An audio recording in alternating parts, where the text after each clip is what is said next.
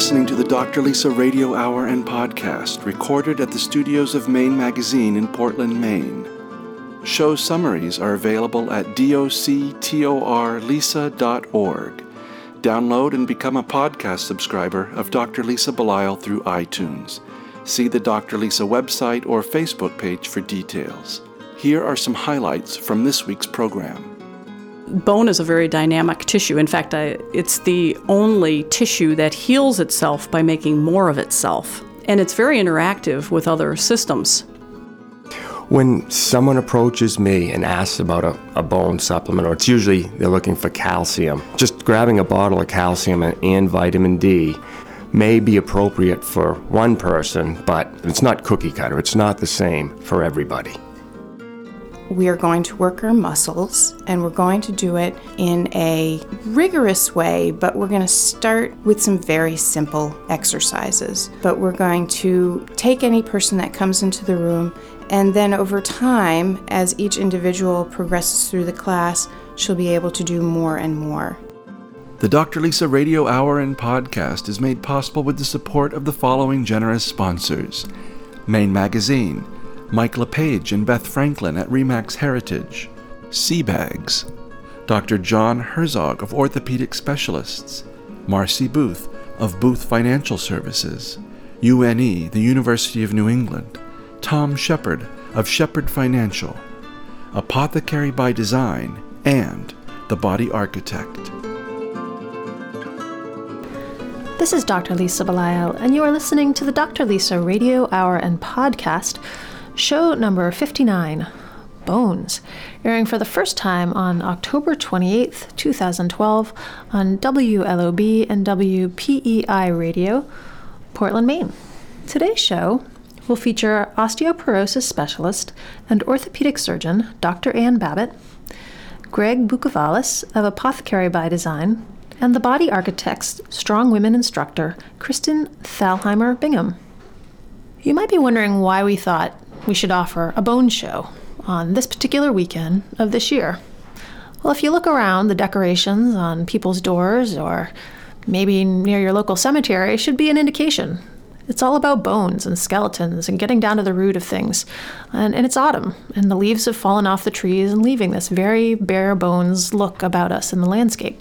But just like the trees, our bones are not dead, they're living.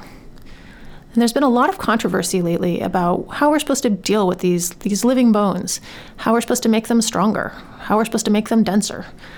Um, I became really interested in this show because I've had patients come in recently. And in fact, I've had many patients over the years as both a family practice doctor and an integrative medicine doctor who have come in with diagnoses of osteopenia and osteoporosis. Um, they've told me they have brittle bones and they've been scared into thinking that they need to be on hardcore medication. Um, their hips are going to break, they're going to die from broken hips, and it's very scary and it's very uncertain. And in fact, like many things in the field, we talked about breast cancer last week, um, we don't know everything. It's an evolving situation.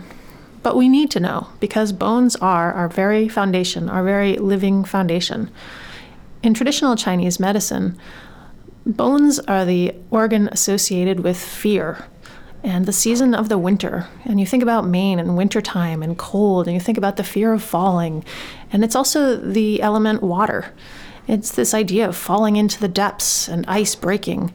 But it's also associated with wisdom and the organ system kidney and, and life and regeneration. So that's what I think we need to think about bones as, as life and regeneration and a living organ system. So right now, what we know about bones and osteoporosis, we're, we're going to hear a little bit more about from Dr. Ann Babbitt, osteoporosis specialist and orthopedic surgeon, Greg Bukavalis of Apothecary by Design, and the body architect strong women instructor, Kristen Thalheimer Bingham. These are individuals who are on the cutting edge of holistic way of looking at bones and the bone structure. And I encourage you to go to our website learn more about them and enjoy the conversations that we have with them. Enjoy the show.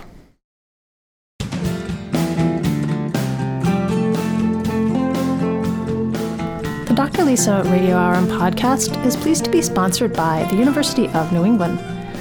As part of our collaboration with the University of New England, we offer a segment we call Wellness Innovations.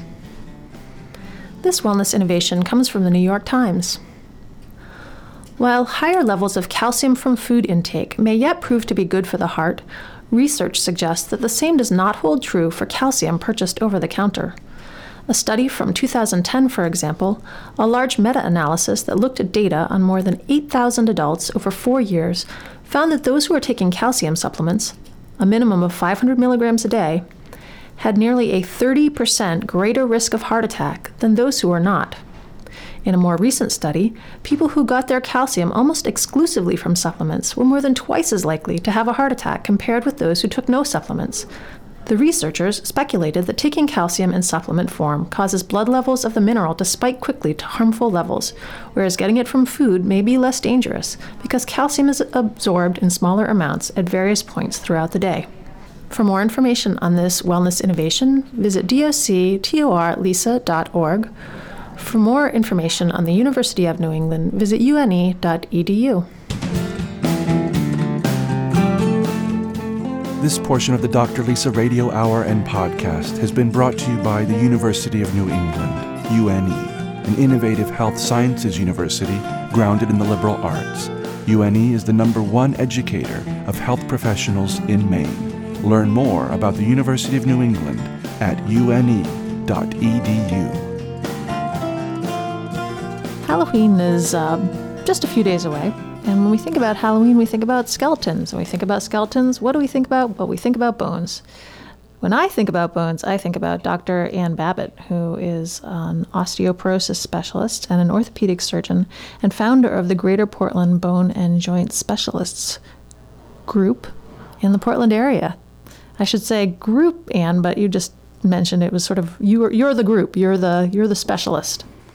I'm the sole provider, I would sole say. Sole provider, yes. But it's a great um, office. I, I spent time there as a medical resident myself. I think I was fairly largely pre- pregnant when I was doing that. I spent time doing the osteoporosis, um, getting a sense of what that was like within your practice. And you had the great honor of doing my first knee surgery when I was in high school. So you and I have known each other for a while. That's right. And bones, you've been interested in this. This has been your sort of life's work. How did this all start? I've been interested in bones, muscles, joints, sports, movement, space, things like that, pretty much all my life, I would say. And in medical school, I just became more focused on orthopedics and fixing bones, the visualness and the hands on aspect of bone care back then, and it just progressed. And what happened when you were younger? Well, I don't know if anything happened, but when you were younger, this visual hands on thing, what did that look like when you were a kid or in high school? How did this cause you to start to be interested in bones and muscles? I'm not really sure. I think I've always been kinesthetic, is maybe a term. Uh, I like to keep moving, and I liked sports when I was younger. So I think it just all evolved from that. And when I was going through, I think you were the only female orthopedic doctor in Maine. Is that still true? I may not have been the only one, but I was the only one in the greater Portland area. There are several other orthopedic surgeons who are women in the state of Maine now. So th- that must be that must have been pretty interesting though to be kind of the one, the one in Greater Portland doing what you were doing. The one in Greater Portland was very interesting, yes. Do you think that that led you to your interest in osteoporosis, something that ends up being largely female oriented? I think in part it led me down that path. Uh, I've always wondered why mostly older women sustained fractures easily, and it piqued my interest or uh, bothered me a little bit that that happened. And was there anything that we could actually do about it? Could we help these people not to fracture the way that I was seeing them fracture?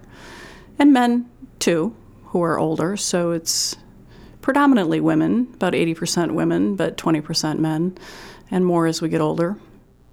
And what did this lead you to um, what did this lead you to do? You also have a bone densitometer in your practice, which was you were one of the earlier practices that adopted this type of screening tool. Right. I was actually interested somewhere inside of me about osteoporosis and bone health. But in 1991, the American Medical Women's Association was looking for representatives, so to speak, in each state to come together and have a meeting to discuss bone wellness and osteoporosis. And I made out the papers and applied, and I was the only one from Maine who applied, and I went to the meeting. And that started the ball rolling with me getting more interested in actually doing something for bone health other than fixing fractures, so to speak, and fixing ligaments and doing arthroscopic surgery and those types of things. Shortly after that, I didn't I didn't really want to move that direction so much because I was very busy doing what I was doing and really liking what I was doing.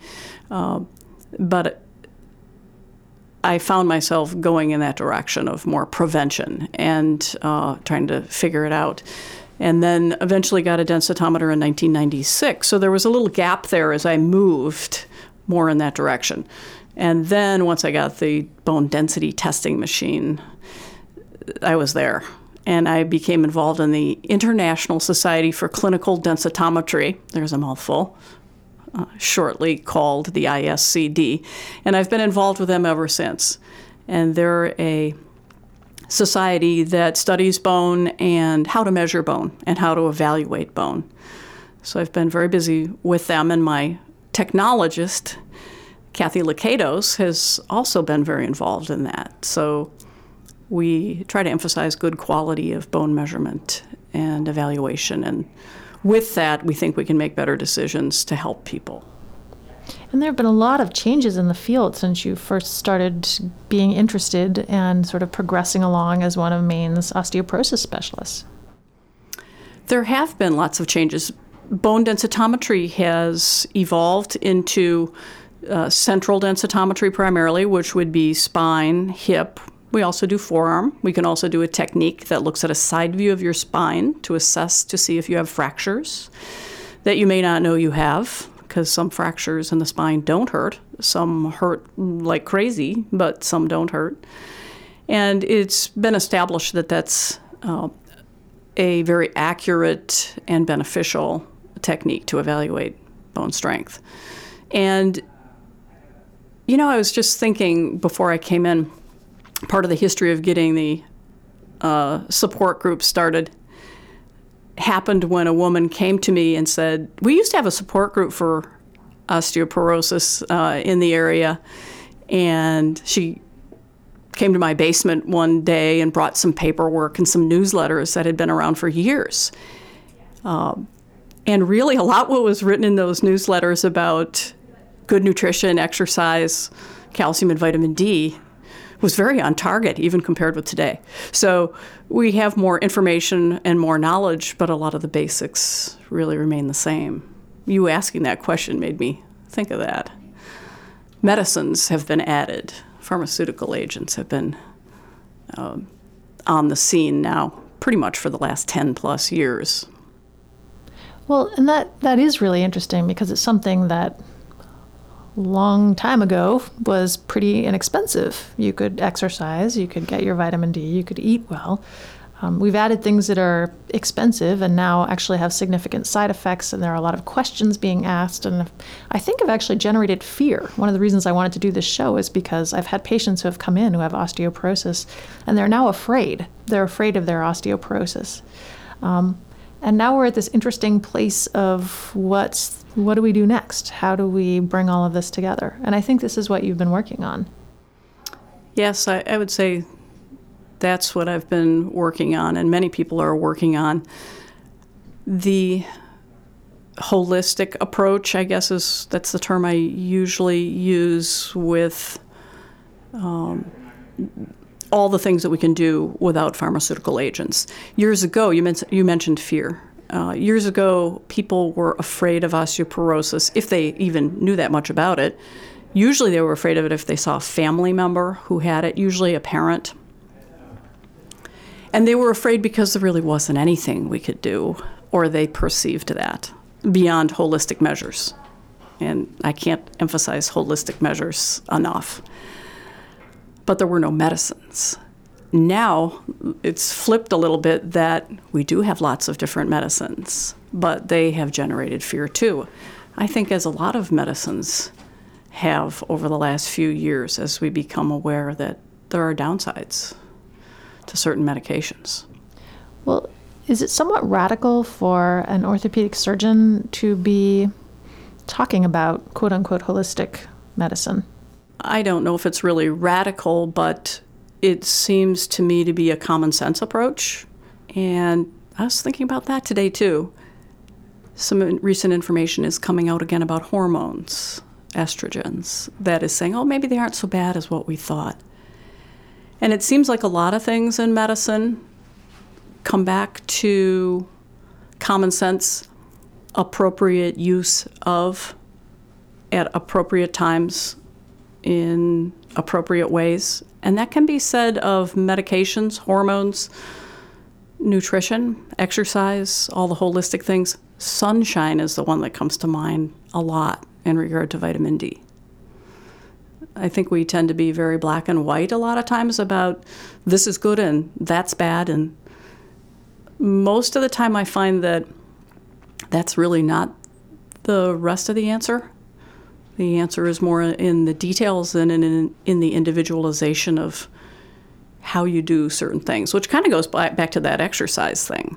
Exercise can be not so good for you in certain ways, and exercise can be great for you, but it depends on you and all the body parts that you have and how they work and how your whole system works of how to do exercise, when, duration, intensity, what muscle groups. I mean, that's a that's a good example.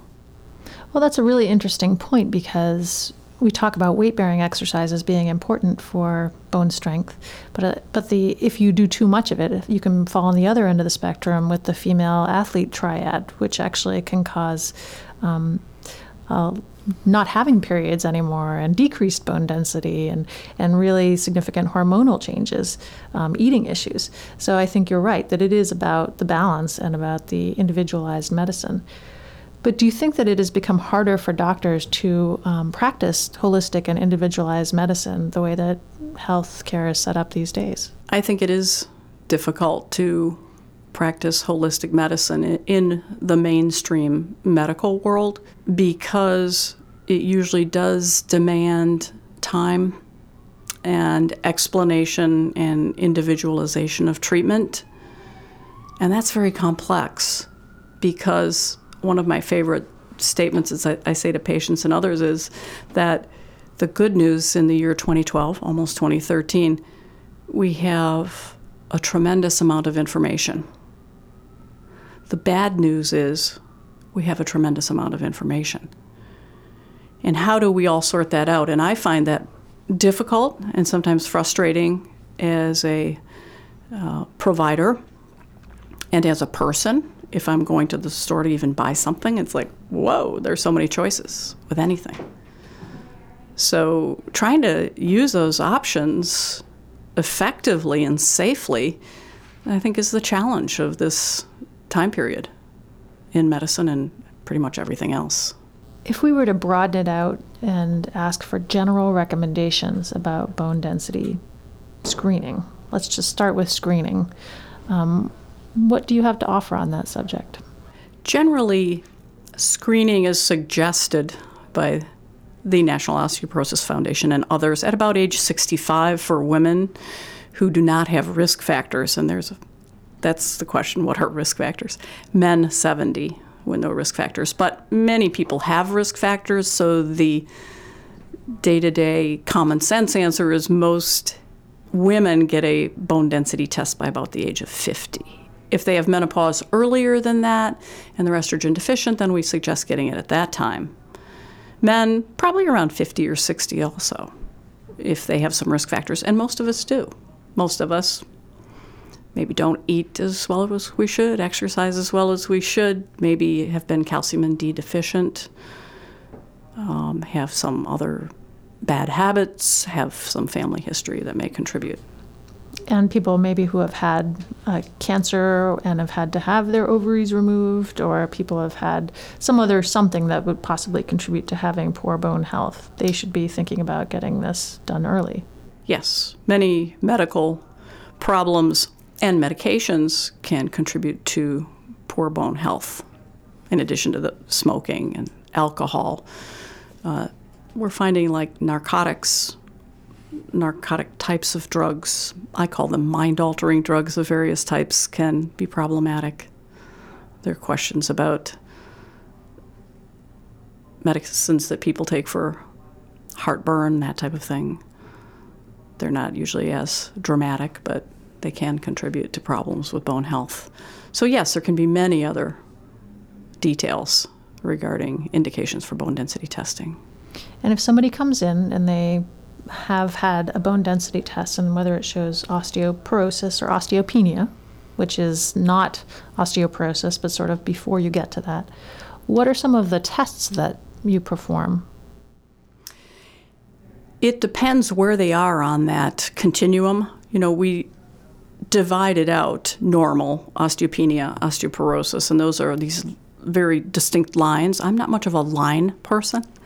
I think it's a blending. So when you hit that osteoporosis number minus 2.5 T score, that should be a pretty specific trigger of looking at mm, what could be going on that's contributing to that number. And of course, that's the history, the physical, and then um, medication review and uh, risk factor assessment. Then I usually get laboratory tests to look for those other causes that aren't apparent that could be contributing. And sometimes there are things you don't think of, like people have celiac disease and don't know they have it. And that's a risk for osteoporosis. I get a vitamin D on everyone, lab test, because it gives me a good ballpark idea of vitamin D sufficiency. And then, depending on the person, looking for other things. Can thyroid disease contribute to osteoporosis?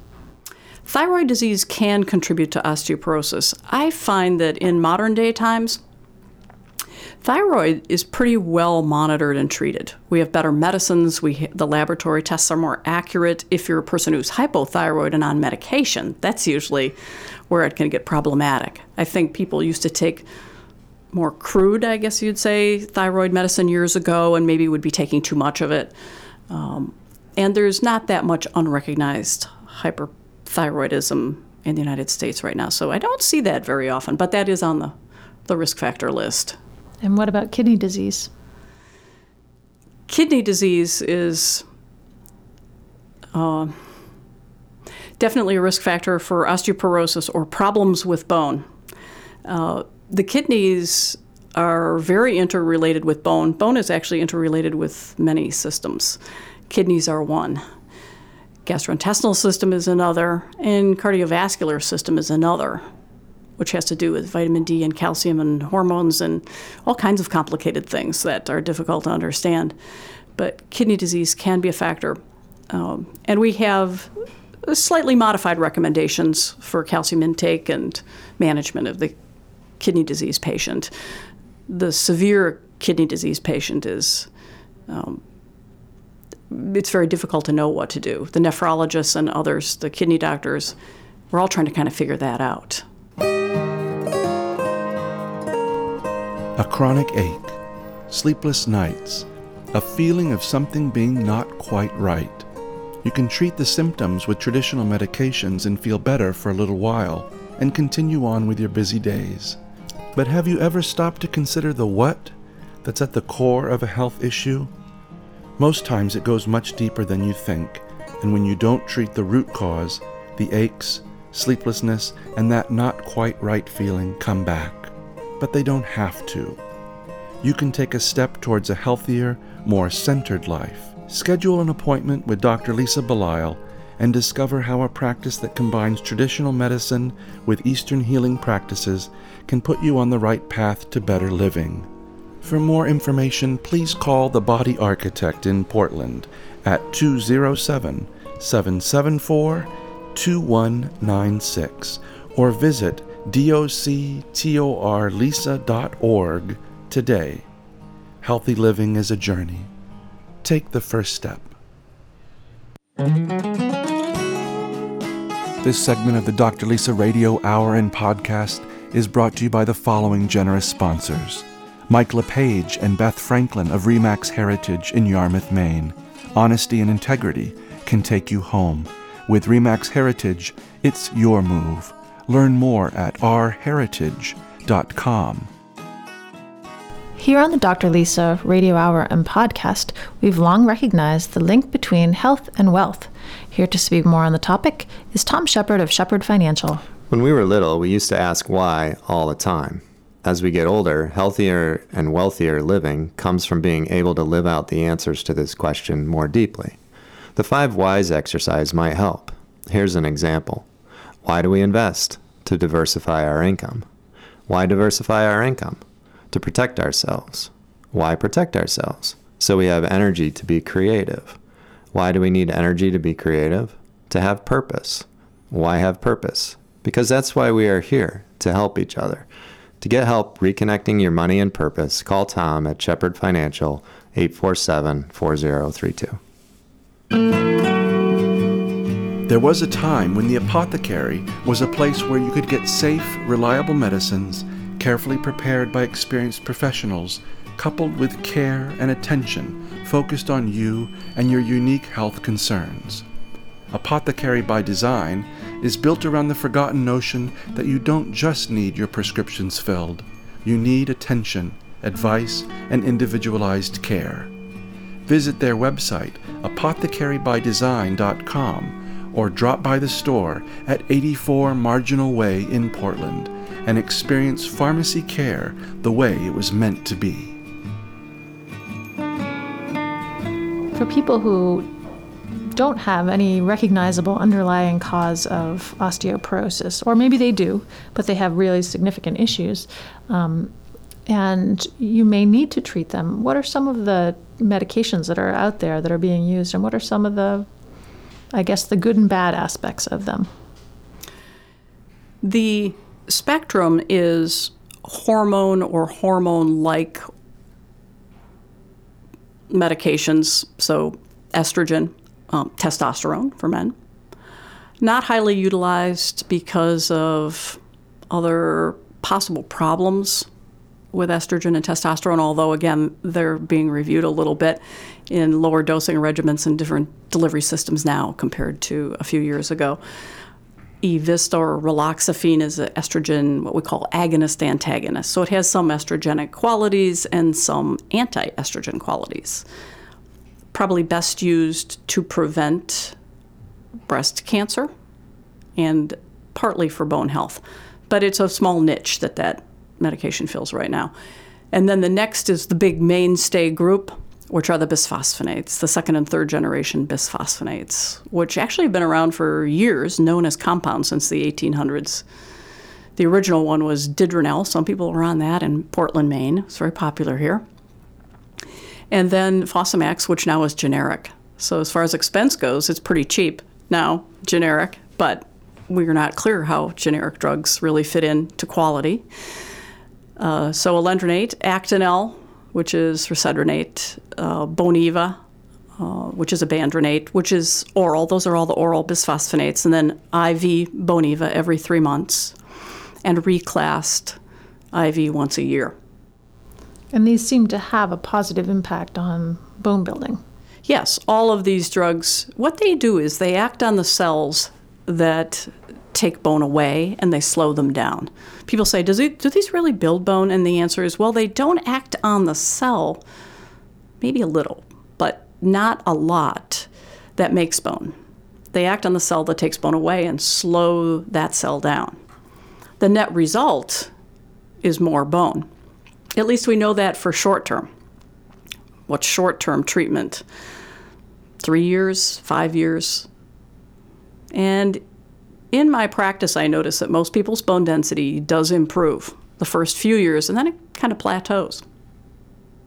So we are using these medications now on kind of what I call an on off sequence, where you take them for a little while, we watch you closely, we make sure all the other holistic pieces are in place for your health, and we work on medications that may not be so good for you, or quitting smoking, or adding more exercise.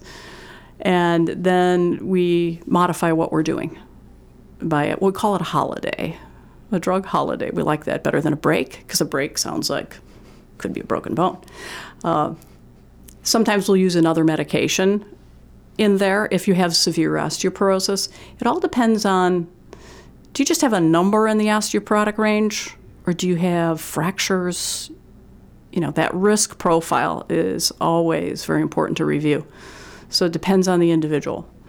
So that leads us to the next medication, which is Forteo, which is a daily injectable medication that you take only for two years. And that is the only medicine that we have right now that acts on the cells that make bone and stimulates them. So we'll sometimes use it for a while and then go back to that category called the bisphosphonates. And then one more, just the latest one is Prolia, which has been out about three years. It also acts just like those bisphosphonates on the cells that take bone away and slows that down.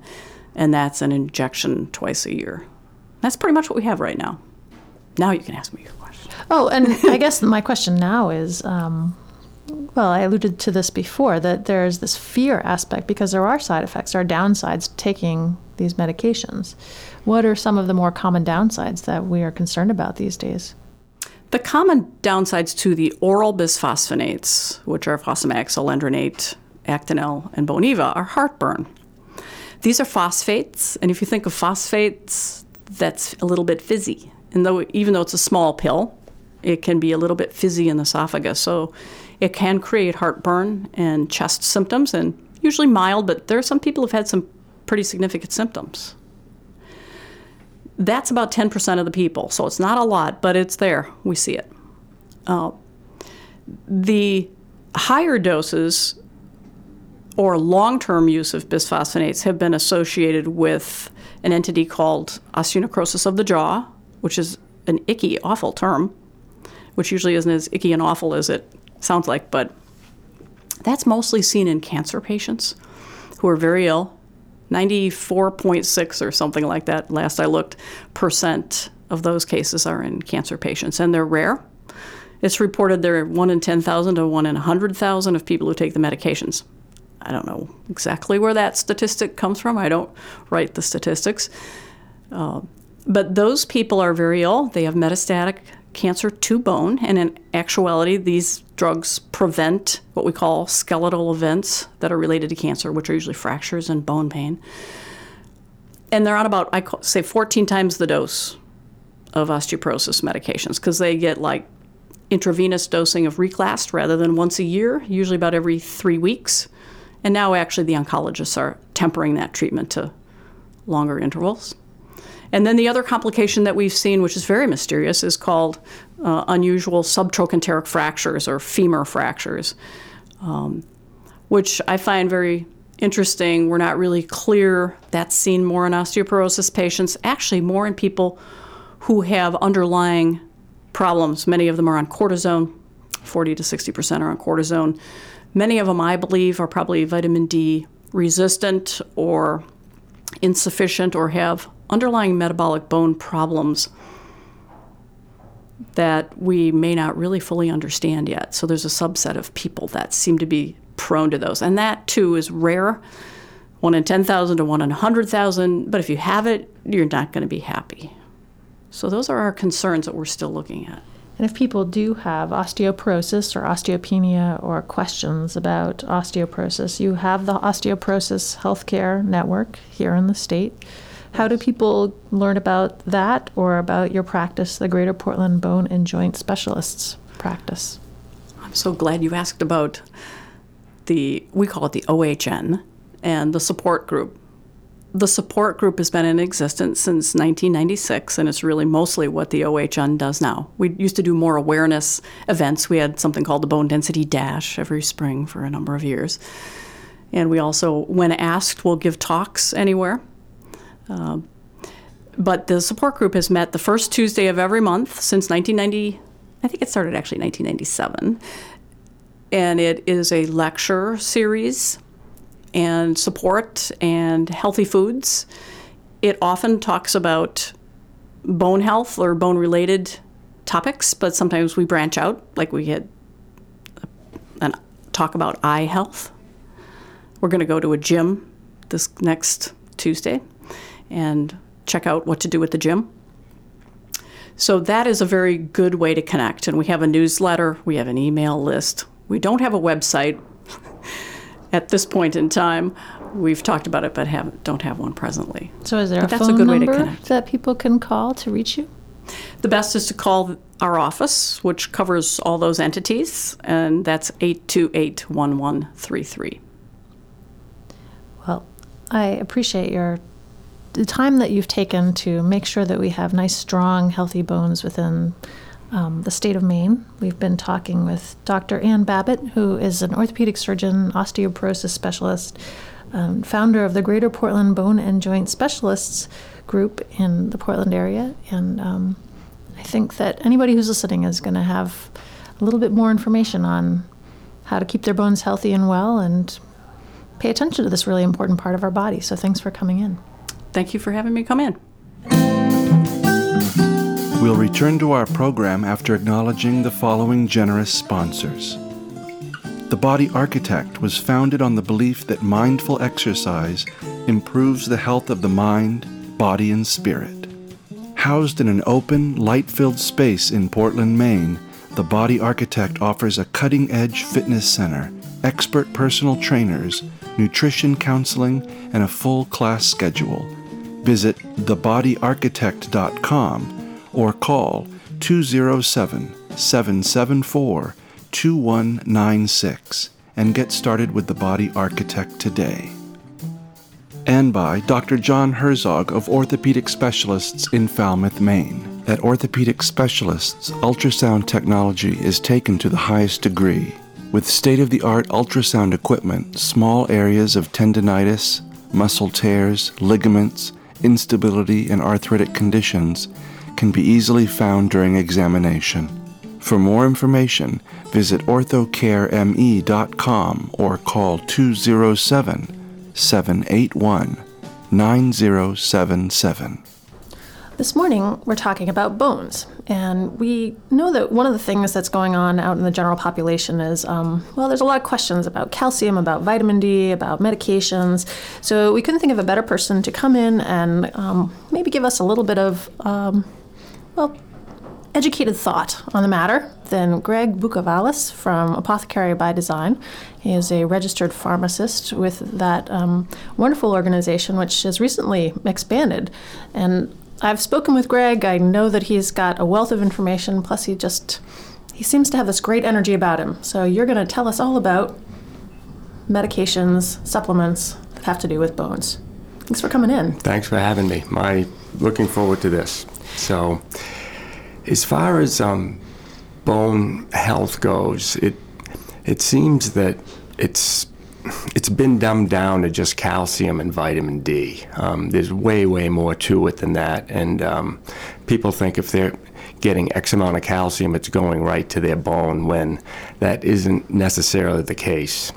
Um, there are other cofactors involved. In fact, bone is actually two different components. People don't think of it as such. They think of it as a static type um, organ or tissue where um, the visual is like a skeleton. It's you know it's Halloween time coming up, but that's what people think of bone as is as a skeleton when it's actually um, a pretty dynamic tissue where old bone is being shed and replaced by new bone, and um, I think that's an issue with um, some of the a newer class. Well, the the bisphosphonates, their um, mechanism of action kind of impedes that dynamic a little bit. So, um, hence they changed the prescribing patterns on that where patients should only be on it for no more than five years. They're finding like weird incidences of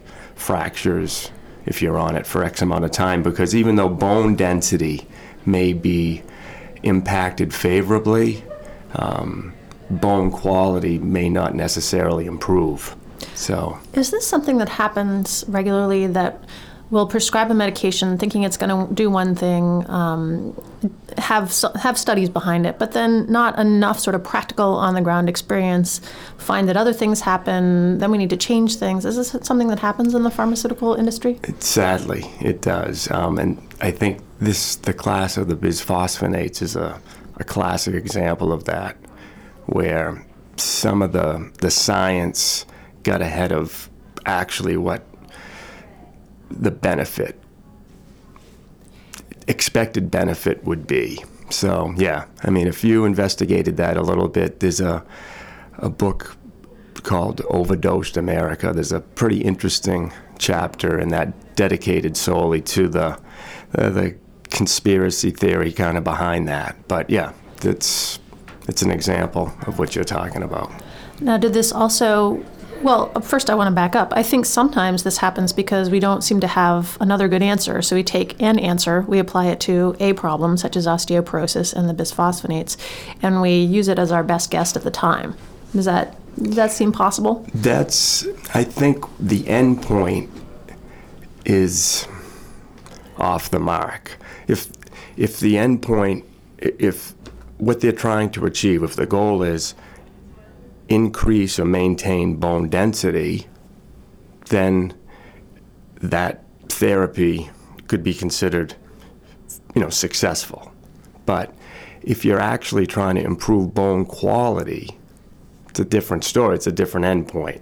So it depends on how you want to frame it, it, and it's not semantics. There is a difference. You could have a really good bone density. The example they use is a piece of chalk. You've probably heard that before. The density of chalk is is um, high, but its resiliency to fracture it's very brittle. So just the bone density aspect isn't in and of itself enough, I feel, to prescribe that type of medicine to millions and millions of women. So maybe we were asking the wrong question in the first place. It's not how do we get our bones more dense, it's how do we get better quality bones. Exactly. And is that one of the reasons why we started talking about calcium? Because we were thinking, well, calcium is used for bones and let's let's prescribe prescribe calcium. Is that It's it's easy. Calcium bones easy kind of end a discussion, but it's way, way more complex than that, as you know. Plus, calcium has an FDA um, approval for being beneficial for osteoporosis. So once you get the okay from the FDA to make a certain claim, which is unusual for dietary supplements, not not many supplements have the blessing of the FDA to make a health claim that it might cure or mitigate a disease. Um, so once that was given, then I think that's why calcium got way, way too much publicity and say its partner in the body, magnesium, gets virtually no no publicity at all when so what happened then? So we know now that people started prescribing calcium probably over prescribing calcium because again maybe we weren't asking the right question or we just sort of got very excited about some possibility and started using it for everybody. And what are the studies finding now with regard to calcium? Well as far as dietary calcium goes there was a recent study that came out of sweden about 60,000 women, elderly women, 60 ish to 90 ish. Followed them for about roughly 20 years, just strictly dietary intake. And they broke that 60,000 into quarters. And the, the bottom quarter, the bottom um, intake of calcium, around 700 milligrams, had roughly, um, they had the highest incidence of hip fracture. But that study didn't show a linear effect where more was better because the next highest incident happened in the top quintile, the top 25%. So more isn't necessarily better. So based upon that study and others, there's other studies that link calcium supplementation, different than, and distinction definitely has to be made between dietary and supplemental calcium. Um, supplemental calcium, few studies have come out, a few, and none of them are definitive.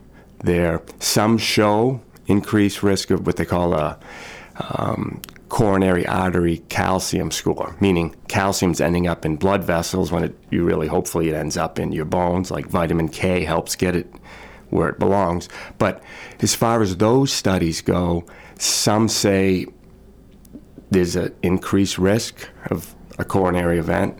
Meaning a heart attack. A heart attack.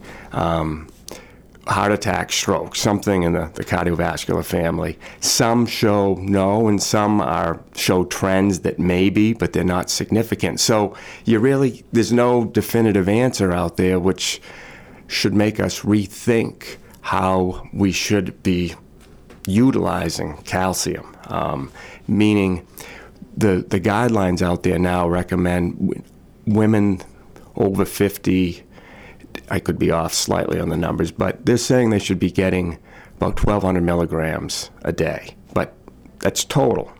But the issue I see is in the pharmacy or the health food store is s- someone will come in, a lady will come in looking for calcium, just calcium, maybe some D, and she's trying to hit that magic number, say, of 1,200 milligrams a day, which, based on these studies, may not be such a good idea.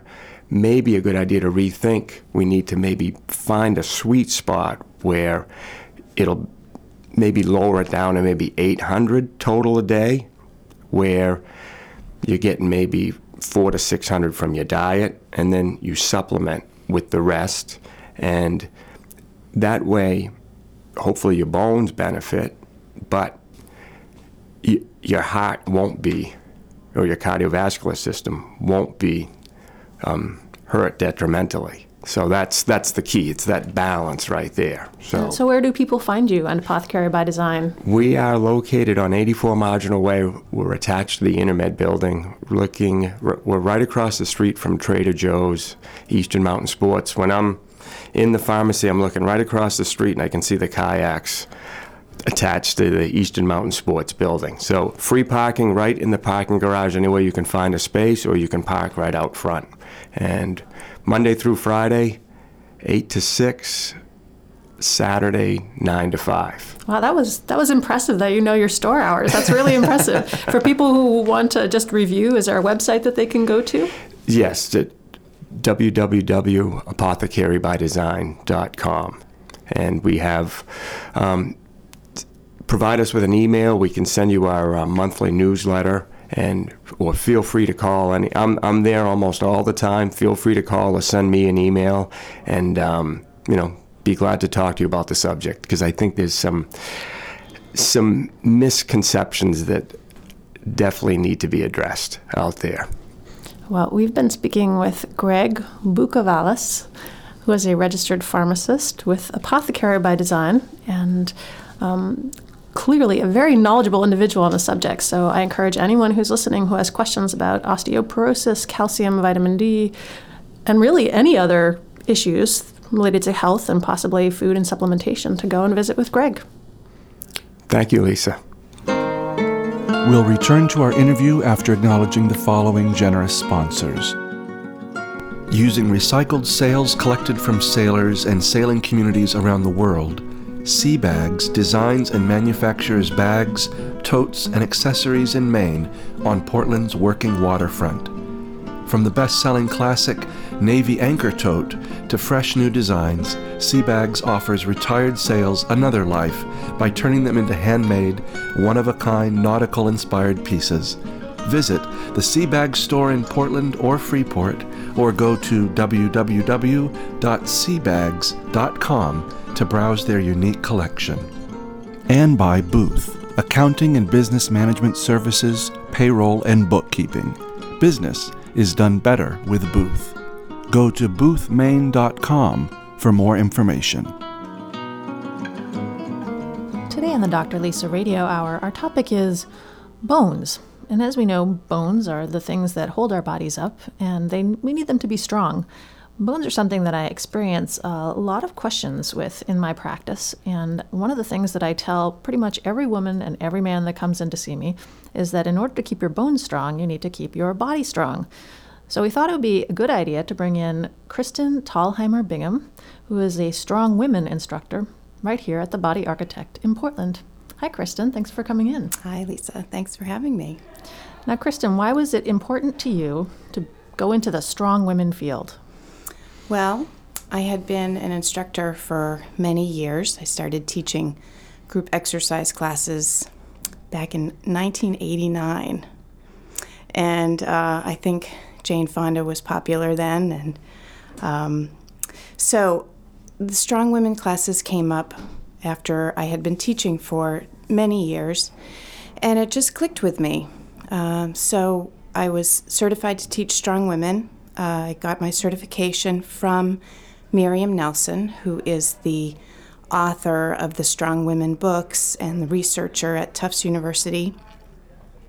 And uh, her idea, after doing her research, was that women of all ages can benefit from strength training. So that, as I said, clicked with me because what was important to me as an instructor um, is just to welcome all people into my classes, no matter where they are, whether they've been working out for years and are athletic or are just starting out. What are some of the benefits of being in a strong women class or strength training for women in general?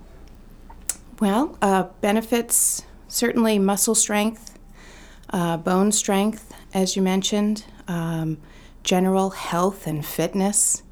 Um, the uh, there's certainly an effect on cardio, uh, heart and lungs, um, even in a strength training class. Um, it's good for your skin. It's good for your mental capacity. It's good for all sorts of things, and including um, just being with other people and socializing and getting to know other wonderful people. And I can definitely attest to that because I see patients at the Body Architect, and I know that you have a very closely knit cadre of women that come in and experience your class. Mm-hmm. I mean, they all kind of come in and they're all very happy and smiling, and they take your class and they leave and they're happy and smiling, and they really seem to enjoy each other's company. Mm-hmm. Yeah, they're a great group of women, and I come in and and they make me smile too. So it's really a mutual um, uh, giving and taking. So yeah, there's there's quite a bit of community that we've created at the Body Architect and in this particular class, and the women are um, just wonderful people to to be around. How does Strong Women, um, the Strong Women class, how does that differ from, say, another type of class that you've taught in the past? What what would I expect if I was going to go into your class? Mm-hmm. A Strong Women class um, is based on the idea that we are going to work our muscles and we're going to do it in a, uh, a rigorous way, but we're going to start with some very simple exercises. So we're not going to hang from the ceiling or do anything crazy, but we're going to um, take any person that comes into the room modify exercises to help her um, feel good about herself. And then over time, as each individual progresses through the class, she'll be able to do more and more. So we start, everyone together does the same activities, but you do what you can. So if I'm doing, or the class is doing, a series of squats or lunges, and by the end of the class, say we've done anywhere from 24 to 30 squats if that one individual who's new comes in and does four or half a dozen or 10, that's really, really okay. So we cover all the major muscle groups, uh, lower body and upper body, and um, try to get them all. And if people come in and if women come in and they are a little concerned about a back problem or a knee issue, are you able to talk to them and maybe help them tailor some of the exercises to their needs? I am, yes. Um, I say that with a little bit of hesitation because I'm not a medical person. So my rule is always don't do it if it doesn't feel right. And I say that probably five to ten times in class every time. So I really want women to listen to their bodies. Um, if they have a knee injury, sometimes lunges work for them, sometimes they don't because the knee is so complicated. So I don't claim to know the medical reasons behind something, but I can help people figure out what form might alleviate some of that stress, for example, on the knee. Um, and I'll help them and I'll work with them um, and give modifications as needed. Yes, definitely. Um, and then if if if it still doesn't work right, then we move on to trying to find other reasons for it. But certainly, I'll help each individual find the way that works best for them. And how has being a strong women instructor, how has this impacted you personally in your own life? I've met amazing women. That's probably the best way that it's impacted my life. I perhaps set a tone in my class, but um, it's these other women who come in who are uh, working hard and serious about being healthy, but um, joyful in their experience of that. Um, so that's one really big way. And I think um, being an instructor in general has helped me to be more confident, uh, helped me to feel more comfortable with my body, more comfortable with all kinds of people. So there are a lot of personal benefits to it for sure. Um, and just in terms of being uh, very careful about my own health. How can people find out more about Strong Women or the Strong Women class that you offer? Mm-hmm. So, the Strong Women class I offer, as you mentioned, is at the Body Architect Monday, Wednesday, Friday at 9 in the morning. Um, everyone is welcome. Um, in general, if you want to know more about the Strong Women series, uh, you can just look up Miriam Nelson, Dr. Miriam Nelson at Tufts University, and um, you can see she's got, I think, 10 or 12 books. And, um, and there are Strong Women programs, as far as I know, throughout New England, and I'm guessing throughout the United States. Each one will be a little different because the instructor has some leeway as to how she might teach it or he might teach it. Um, but you can certainly find out a lot by looking up uh, Dr. Nelson. And the Body Architect has a website? The Body Architect does have a website, uh, thebodyarchitect.com, I think. And also a Facebook page, I believe. I think you're right. Yeah. Well, thank you, Kristen, for coming in and talking to us today about the Strong Women class that you teach, about strong women in general, and about you yourself as a strong woman. I appreciate the work you're doing in the community for helping women um, keep their bones and their bodies healthy and strong. My pleasure. Thank you so much. This is Dr. Lisa Belisle, and you've been listening to the Dr. Lisa Radio Hour and Podcast, show number 59 Bones, offered in honor of Halloween for the first time on October 28th, 2012. Today's guests have included osteoporosis specialist and orthopedic surgeon Dr. Ann Babbitt, Greg Bukavalis, registered pharmacist with Apothecary by Design, and the Body Architect's Strong Women instructor Kristen Thalheimer Bingham. I encourage you to go to doctorlisa.org and find out more about our guests. I also encourage you to go to our Facebook page and like us so that we can send you information about health, nutrition, supplements, and general happy living. Be sure to tell your friends about our show and go back and listen to our past podcasts. I know that you will find a wealth of knowledge and insight that can't be found pretty much anywhere else. This is Dr. Lisa Belisle. May you have a bountiful life. Thank you for being part of our world. The Dr. Lisa Radio Hour and Podcast is made possible with the support of the following generous sponsors Maine Magazine, Mike LePage and Beth Franklin at Remax Heritage, Seabags, Dr. John Herzog of Orthopedic Specialists, Marcy Booth of Booth Financial Services, UNE, the University of New England, Tom Shepard of Shepard Financial, Apothecary by Design, and The Body Architect. The Dr. Lisa Radio Hour and Podcast is recorded in downtown Portland at the offices of Maine Magazine on 75 Market Street.